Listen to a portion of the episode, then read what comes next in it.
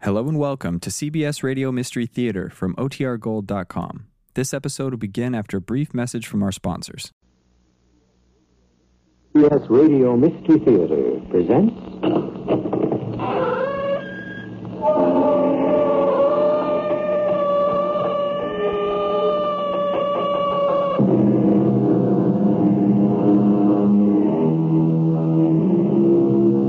Come in. Welcome. I'm E.G. Marshall. Tell me your dream, said the ancient soothsayer, and I shall reveal the fate the immortal gods have cast for you.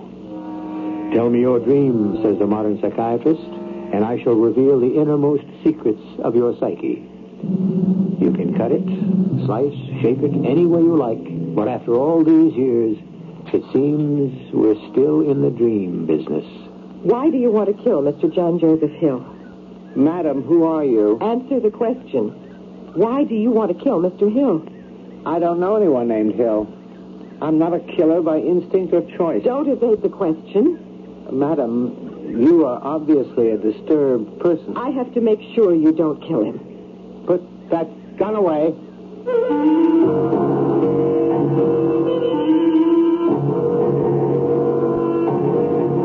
Our mystery drama, You Tell Me Your Dream, was written especially for the Mystery Theater by Sam Dan and stars Terry Keane. It is sponsored in part by Buick Motor Division and True Value Hardware Stores. I'll be back shortly with Act One. Knowing how to use tools is important before you start the job. Knowing that a tool will last is important before you buy the tool.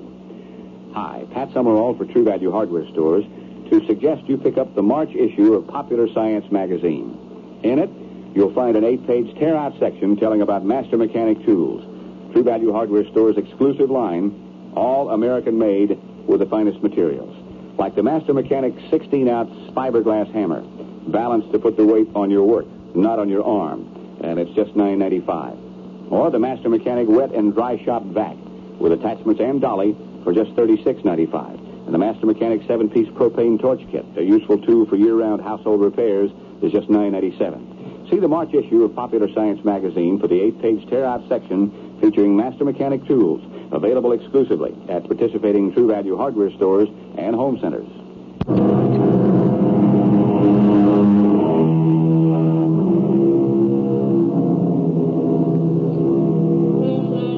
It happens. You ask, what was that sound? And everyone looks at you quizzically. Obviously, you were the only one who heard it. A sound, or perhaps a brief bar of music, a voice, a glimpse of a face, a flash of a color, a fleeting sensation, so strange, so unreal, it defies description. No one else has seen or felt or heard any of these things, but they were real. For you, they were real. We're in a room, a neat little room, in which a neat, lovely lady is now living. It looks like a nice, well-kept hotel room, except for one thing. There are bars on the windows. May I come in? Dr. Geller,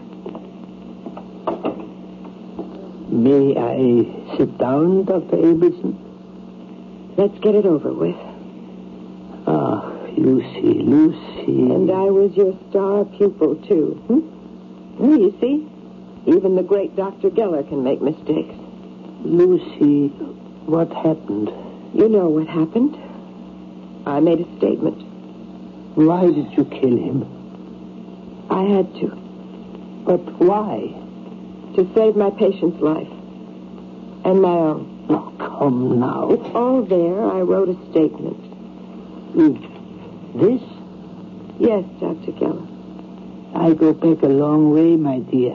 I know you do, Doctor. Lucy, I have known personally the great pioneers of our science, starting with Freud, who was the very first psychiatrist. All the good ones had that certain quality. You have it too.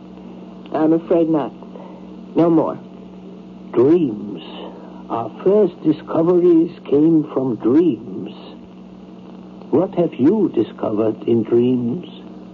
I've discovered that I can be charged with murder. Lucy, what happened? I told you. I made a confession. Lucy, I am not just the court appointed alienist. I'm your teacher, your colleague, your friend. You know you can trust me. Ah, Oh, but can I trust myself?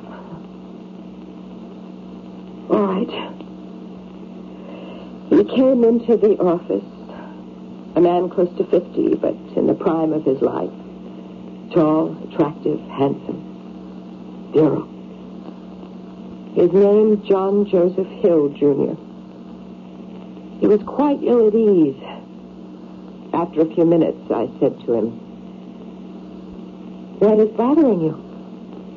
Doctor, you don't know what it's costing me to sit in this chair. Mr. Hill, we've already discussed the fee. I'm not talking about money. Well, then what are you talking about? Dr. Abelson, for a guy like me to go to a to a shrink. Now, excuse me, I didn't mean that as an insult. I understand. I'm not sure you do. To a guy like me, shrink, psychiatrists, that whole crowd, it's all a joke. Like they're all crazy. Who goes to weirdos? You know? And? But I reached the point where Yes? I spoke to a priest. He's a regular guy, Father McLean. We batted it back and forth. He said, Jack, I can only give you one half of the help you need. Half? Yeah. I can I can help you find peace, he said. But first we must discover the nature of the the demons that drive you. The demons that drive me. And he told me to see you. Me? Well, somebody like you, you know, a shrink. I just couldn't do it. Me, never. So I figure if it's all psychological, who's a better psychologist than Patty O'Neill? The doctor, O'Neill? He calls himself a doctor of mixology. I'm afraid I He's don't a know. bartender. One of the smartest guys I know. And Doc, I know some of the biggest, believe me. I may talk like a guy without much education, which I never did get, but I put up buildings all over the world. I understand. I've been to the White House and all that. But I never forget where I come from. A couple of times a year, I always go back to Patty O'Neill's down on the west side. And I wouldn't think you'd ever been to the joint. No. He don't encourage dams, you see. Well, anyhow, Patty's been standing behind the bar 45, 50 years. He's heard it all. But something like this, never. So he says to me, Jack, one of them head shrinkers for you. So, faced with that, Yes? I had no choice. And why did you choose me? I couldn't ask anybody's advice about a thing like this. So I open up the classified and I look under doctors, and where it says psychiatrist, there was Dr. L. Abelson, first one listed. So I figure they all got degrees, one's as good as another. I call for an appointment. It wasn't until I walked into the waiting room that I found out the L stands for Lucy. And did you consider walking out? Yes, Why? It's bad enough. I gotta go see a shrink, but at the end of the bargain, she's a dame. You know what I'm talking about? Yes. So? Well, I'd already made the appointment. It wouldn't be fair to you. Mr. Hill, you are obviously a man who demands the very best for his money. Now, why would you settle for an inferior psychiatrist? I never said that you were. But I'm a woman. How can I be the equal of a man? I just realized. Maybe I need a woman doctor. Why? What I'm gonna say, I couldn't say to a man. Why not? He'd look at me as if I was crazy. How do you know I won't do the same thing? Or maybe he will. Except Except what? Except. Well, nothing. Except it doesn't really matter what I think of you. But for a man to think you're crazy means a personal loss of stature. You can't tolerate that even from a doctor. You have to take me seriously. You can't look at me like I was some nut that walked in here off the street. I mean, I've been to dinner at the White House, I've already made a note of that. and I'm telling the truth all the way down the line. Suppose you begin to tell it. Well, it started Started a year ago. I had this dream. I saw this face. I didn't think anything of it at first, where you're always running into strange faces in a dream, aren't you? It happens. But then, then every night I keep dreaming about this guy. Tall, thin, middle aged. He was always there, Where? everywhere. And did you speak to him? Now, Why not? you know how it is in a dream. You, you want to do something, but somehow you can't manage to do it. Well, who do you think he is? I know who he is. A guy named Morley K. Sutledge. Well, how did you find out? I was dreaming. I'm at the airport, okay? And this voice on the PA says, Will Mr. Morley K. Sutledge please report to the information desk? And this guy walks over. And until this time, you'd never known a Morley K. Sutledge. No, Doc, I never did. Had you ever heard that name before? Never. Very well. So we have this fictitious individual. No, he ain't fictitious. He's real. Yes, in your dream, perhaps. In real life. How do you know? I looked him up in the phone book. And there is such a person? Yeah. I wrote down the address, went over to where he lives, parked my car, waited. After a while, he got out of the cab and he went inside. The same person. To a T. Who is it? I had no trouble checking all that out. He teaches in a college. What does he teach? One of them histories. I got the names written down. He, here, here. he's supposed to be the world's greatest expert on the ancient Sumerians and Hittites. And never, to the best of your knowledge, have you ever had anything at all to do with this man. I told you, never. Is there any conceivable way in which your paths may have crossed? No. Can you be certain? Sure, I can. I had the guy investigated. Yes? I checked out practically his whole life. You know something? Well, There is no way the two of us could ever have been in the same place at the same time. except in your dream. Yeah. The guy teaches at the college. So I dropped over there. I went to the cafeteria. He was sitting at a table all by himself, reading a book. I bring a cup of coffee over.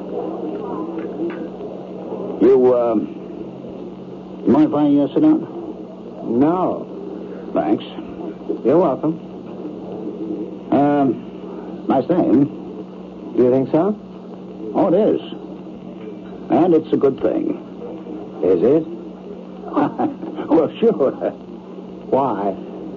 Well, because things go better in good weather, don't they? Not all things. Well, uh, wars, For example? wars. Oh, yeah. I hadn't thought of that. Bad weather saved countless lives during wartime. Uh, now, sir, I have enjoyed our conversation, but I must be excused. Oh, sure, sure. Uh, uh, hey, you know, uh, you look familiar. do I? Yeah. Do we uh, know each other? No. Well, could we uh, maybe have met someplace? No? You sure? I'm virtually certain. Well, in other words, I don't look familiar to you. Not in the slightest. As far as I'm concerned, this is the first encounter between us. Then, Yes? if uh, we never met, why do I? Why do you. What? Doctor, I got up from the chair, and I must have run out of there. Why? Well, there was that question I had to ask him. But how could I? What question? Oh, come on, Doc. What would it sound like if I asked, why do I dream about you? You know what the guy would think? So you just walked out of there.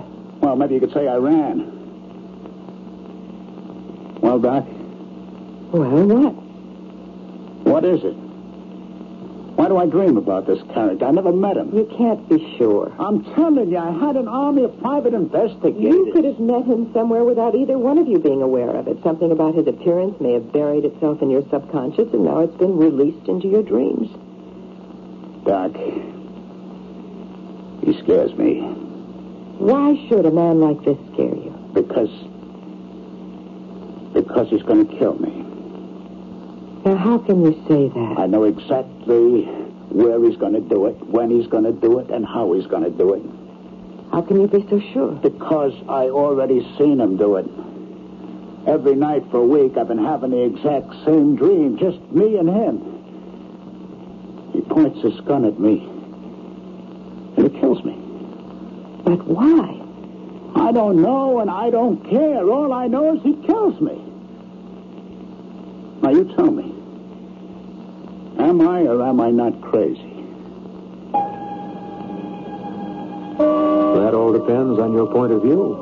For example, the ancient magicians believed that dreams predicted your future. Modern psychiatrists believe that dreams reveal your past. So you see, as far as revelation is concerned, the old and the new agree in principle only. Nothing's changed very much, has it? I'll be back with Act Two shortly. The new mid-sized Buick Regal. It meets the demands of today A little science, without losing the special things about Buick that people have always loved.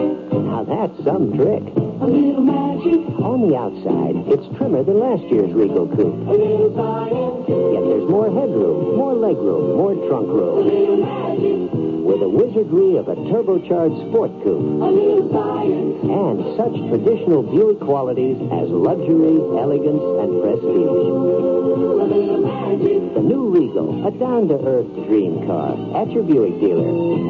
They surely will found you, the amazing things you see. The perfect is the wonderful, how can such things be? A little science, a little magic, a little science, a little magic, a little science, a little magic, a little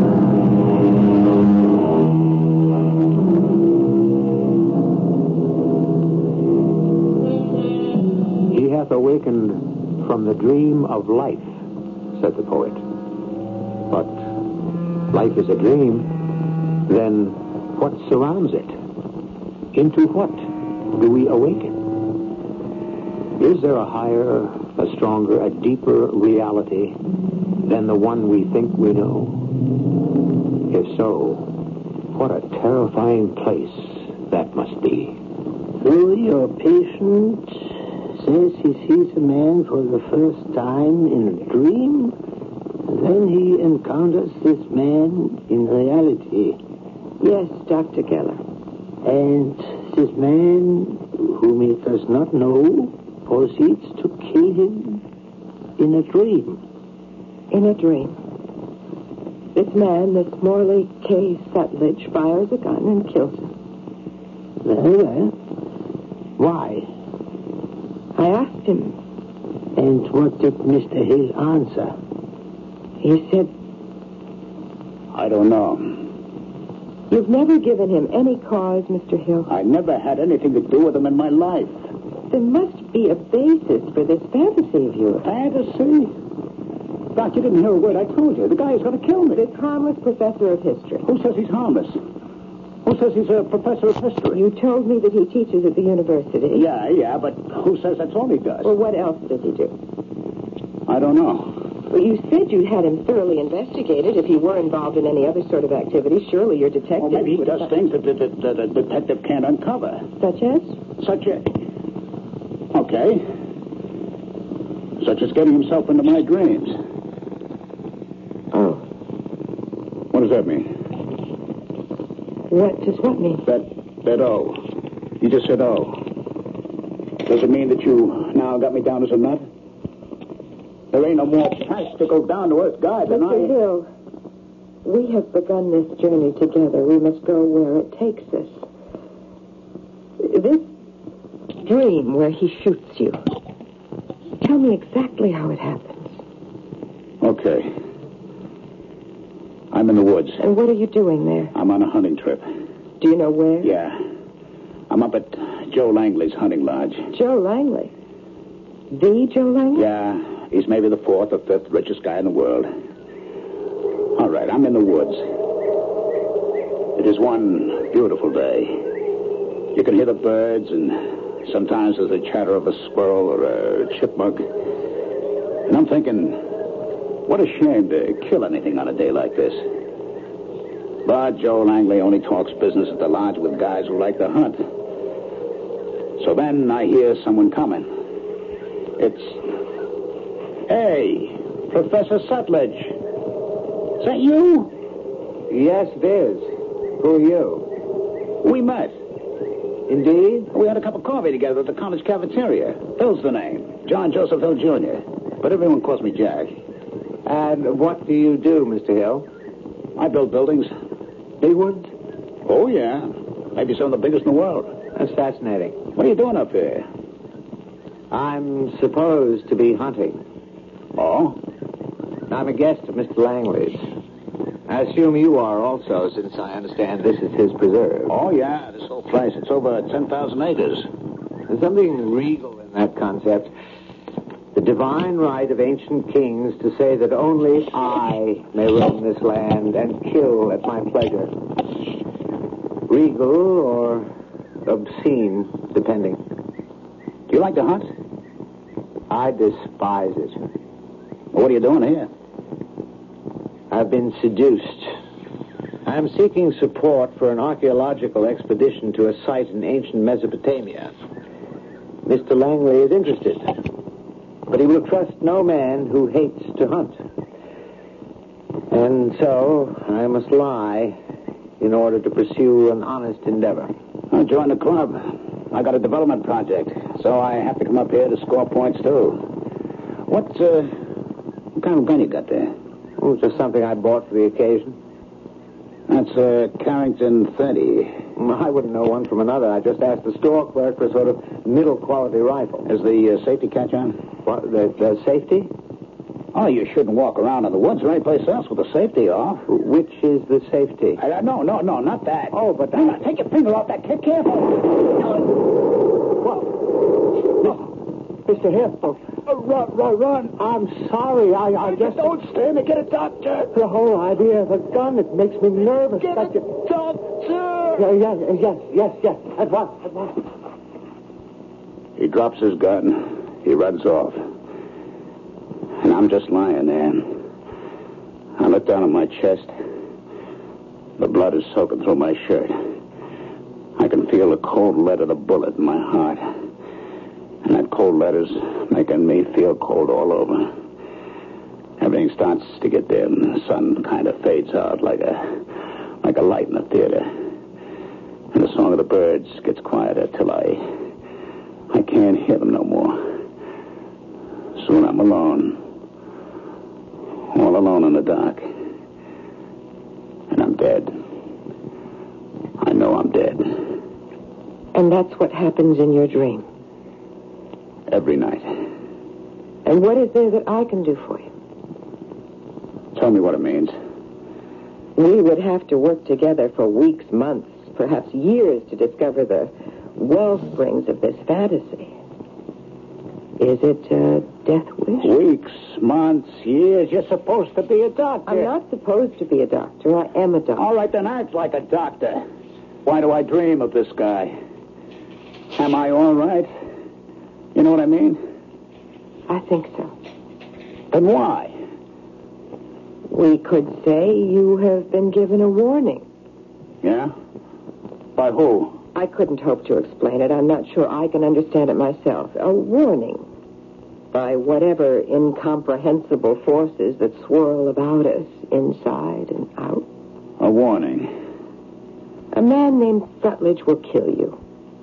But why? Maybe you need him. To kill me? Perhaps you don't want to be doing business with Joe Langley. Why wouldn't I? I don't know. How hard a bargain does he drive? Well, The only time you go to him is when you can't raise financing anywhere else. how did you know? It's true, isn't it? Yeah, it's true. So your dream is only telling you to keep away. Yeah. Yeah, that's what I figured myself. Well, thanks, Doc. For what? You had the answer all along. Yeah, but a bum like me, where do I come off getting bright ideas? I had to see if somebody smart agreed with me.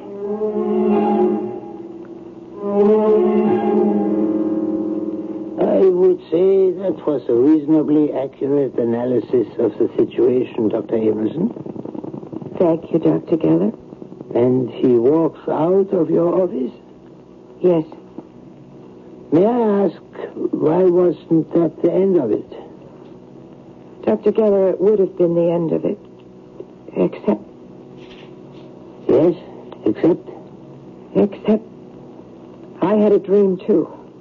a dream? Yes, a recurring dream. What sort of dream? It was a dream that developed over a period of months. Yes? The first few times I dreamed it, I'm driving along the turnpike. My radio is playing. I'm listening to Mozart. And I look in my rearview mirror. I notice the car is very close behind me, actually tailgating. And just as it seems it must hit me, I wake up. And that is all? At first. And each week the dream becomes more and more filled with details. Finally, it has a beginning, a middle, and an end. Especially an end. What sort of end? Oh, can't you imagine? Ah, I rather you told me. All right, I will. The complete dream as it has existed every night for more than three weeks now. I am driving along the turnpike. I'm listening to Mozart. I look in my rearview mirror. The car behind me is very close. Too close. He will hit me. I know he will hit me. I try to move away from him, but he still follows. Finally, I feel the shock, the impact of the crash. The car is hurled off the road and into a concrete abutment. A great light flares up in my brain. And then all goes black. And still. And I'm dead. I know I'm dead. A light flares up and then goes out. Yes, and in that light, I see something. Yes? I see the face of the driver. You know who it is. Tell me. Morley K. Suttledge. The same? Are you sure? I see the license plate. K00890. I checked that registration. Do you know whose it is? Morley K. Suttledge. Morley K. Suttledge? Amazing coincidence. I remember something else. Yes? The radio announcer's voice just before he started the Mozart recording. Do you know what he said? Tell me. Good morning, ladies and gentlemen, and what a bright morning this is.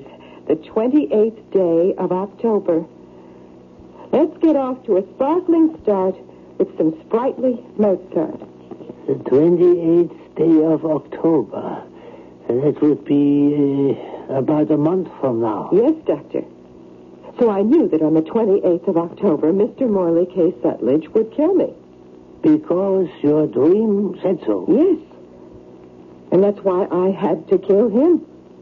Eh, Couldn't you have done something less spectacular? Couldn't you have saved yourself by not driving on the turnpike on No. October 28th? No, Well, well, why not? because the dream has taken over and it cannot be changed. Yeah, but my dear, the dream is only an illusion. Doctor, how do you know? How can you be sure that this, what's happening right now, our conversation, how can you be sure that this is not an illusion? Well, all right. But how do you prove anything when it comes down to that? They tell the story of a famous philosophy professor. He was lecturing his class on illusion and reality. And a bright young student asked, Professor, how do I know I exist? And the professor replied, Who is asking the question? Well, all of your questions shall be answered shortly when I return with Act Three.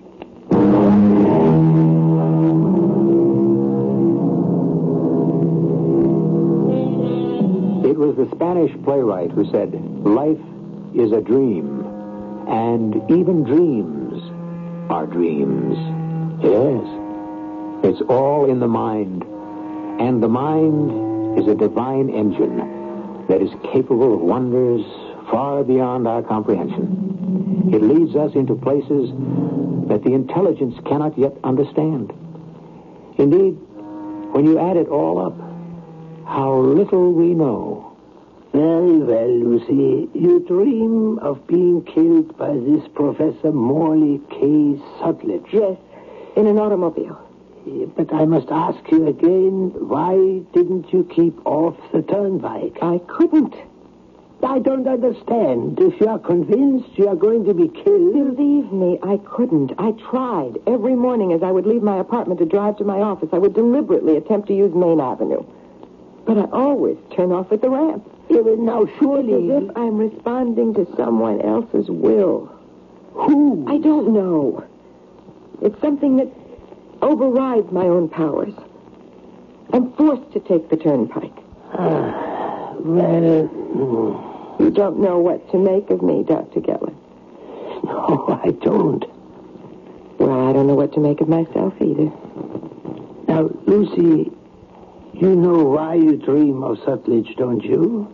It's all autosuggestion. His name was brought up by your patient as a menace, and so it has crept into your own subconscious. That's an easy assumption. Well, does that make it invalid? My father was a doctor, a general practitioner. When he heard I was to become a psychiatrist, he said, Good. You know why? I can't imagine. He believes that doctors were constantly exposed to the infectious germs of their patients. Well, we psychiatrists are no better off. We can also be infected by the virulent psychoses that constantly surround us. I don't believe it. I know for a fact you are not a very confident driver. Is that true? Well, I. You are afraid of the turnpike. That is not so. Lucy, Well, I- You force yourself to use it because you realize your fear is irrational. So, we have the turnpike, a frightening thing.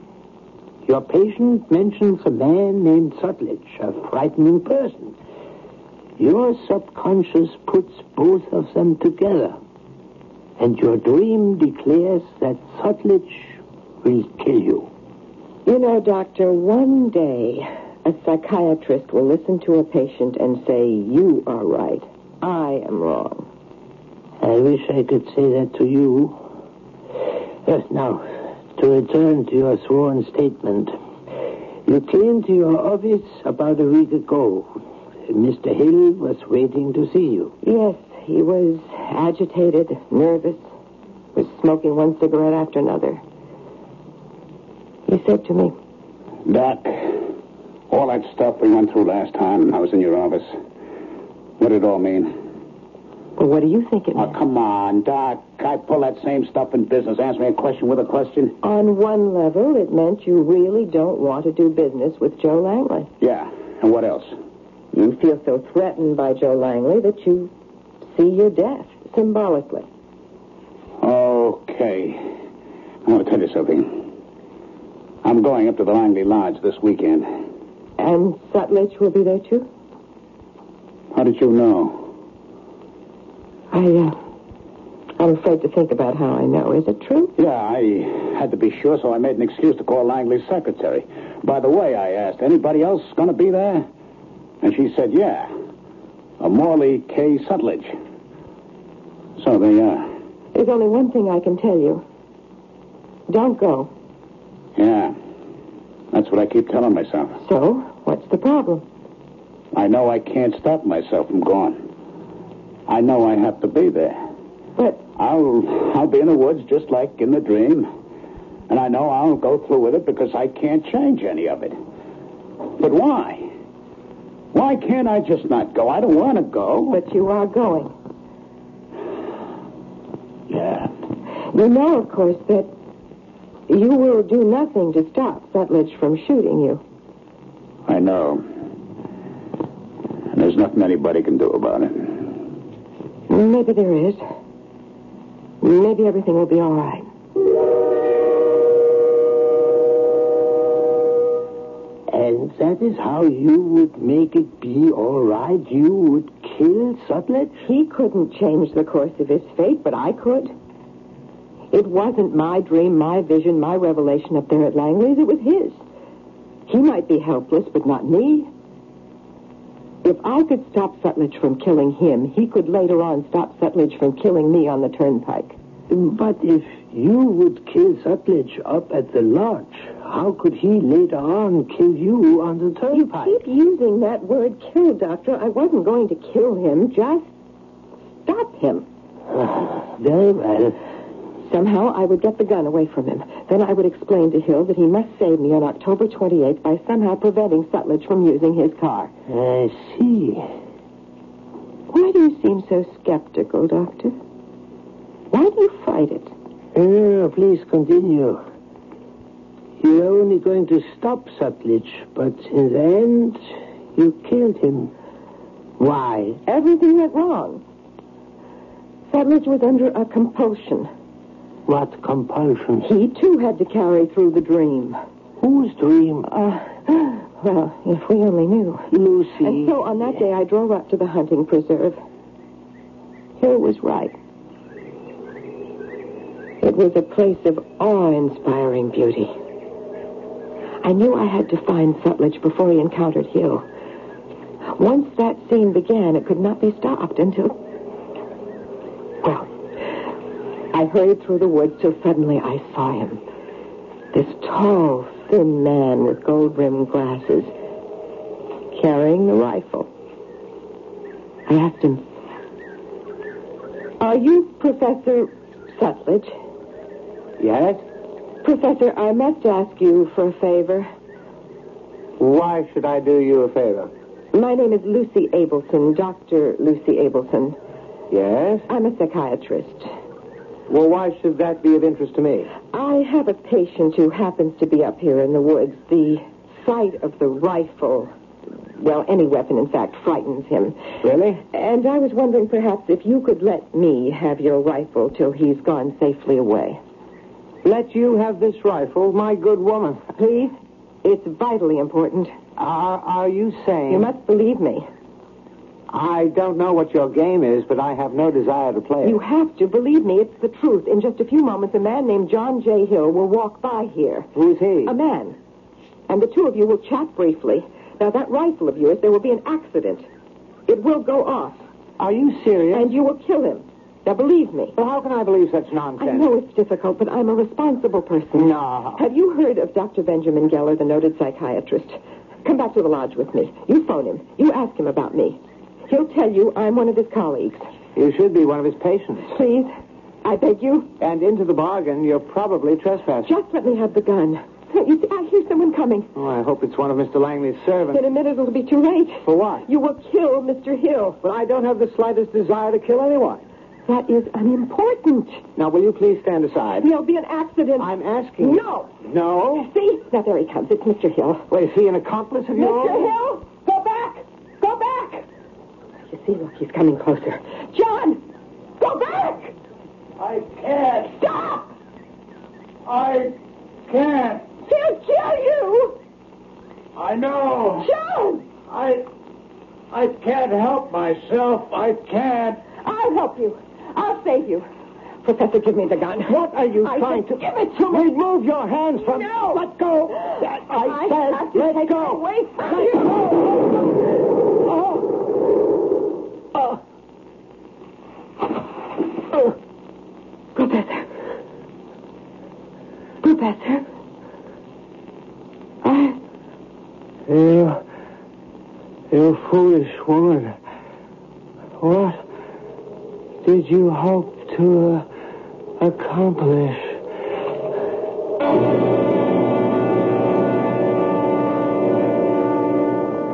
And he was dead.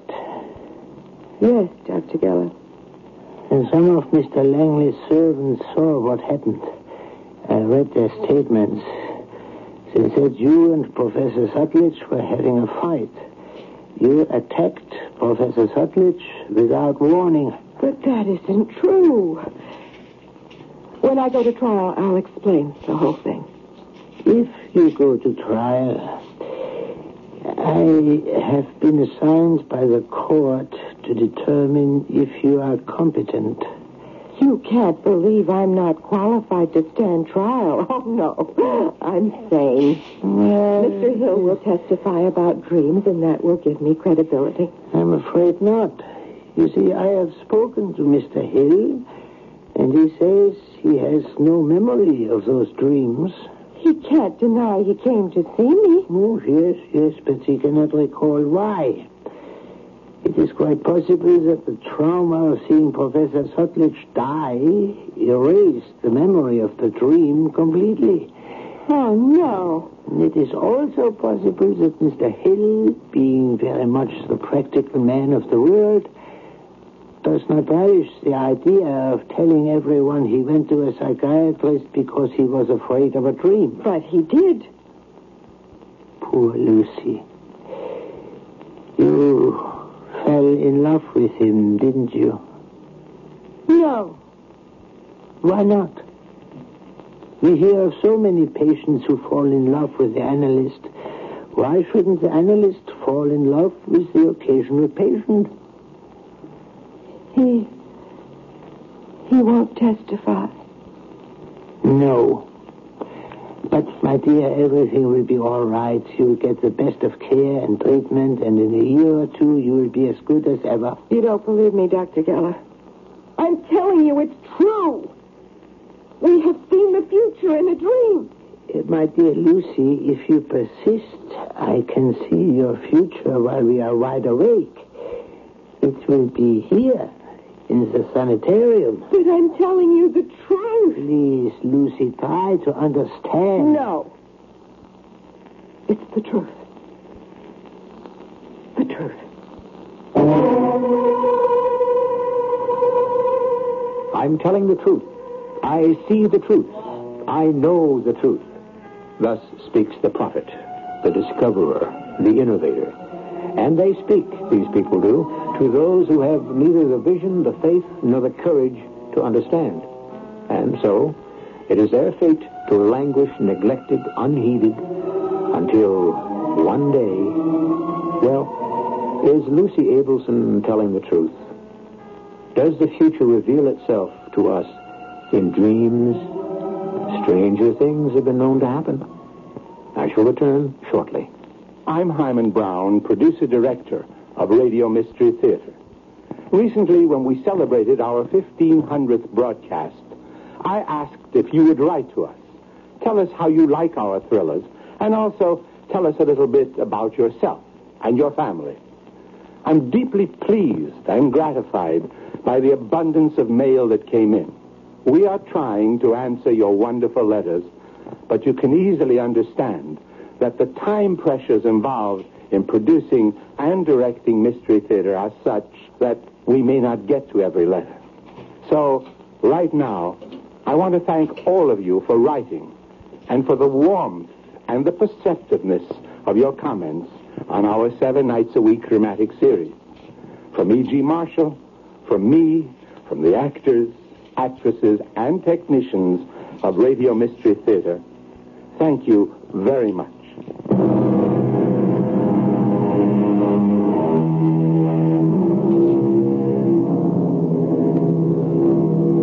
Why are so many of our dreams blurred and confused?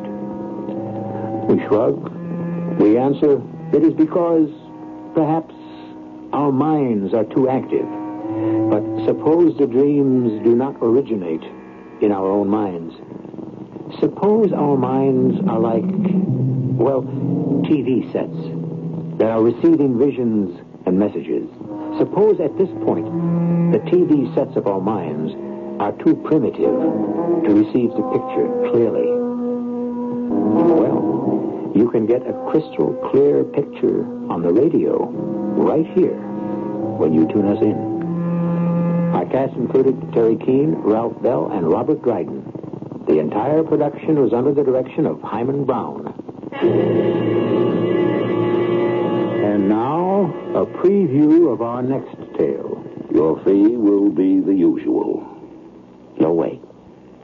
The price for killing the head of a snake will be a lot steeper than my normal fee, and you know it. The risks involved here are far greater than I it- told you we'd arranged it so that the risk will be absolutely minimal. Yeah, on paper.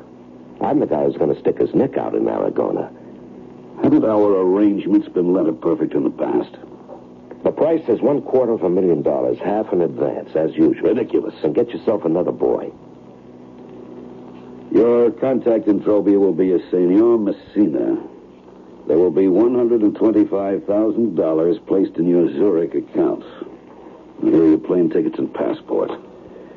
You'll note that the likeness is very good, and your name is Duncan Appleton. Radio Mystery Theater was sponsored in part by True Value Hardware Stores and Buick Motor Division. This is E.G. Marshall inviting you to return to our Mystery Theater for another adventure in the macabre. Until next time, pleasant dreams.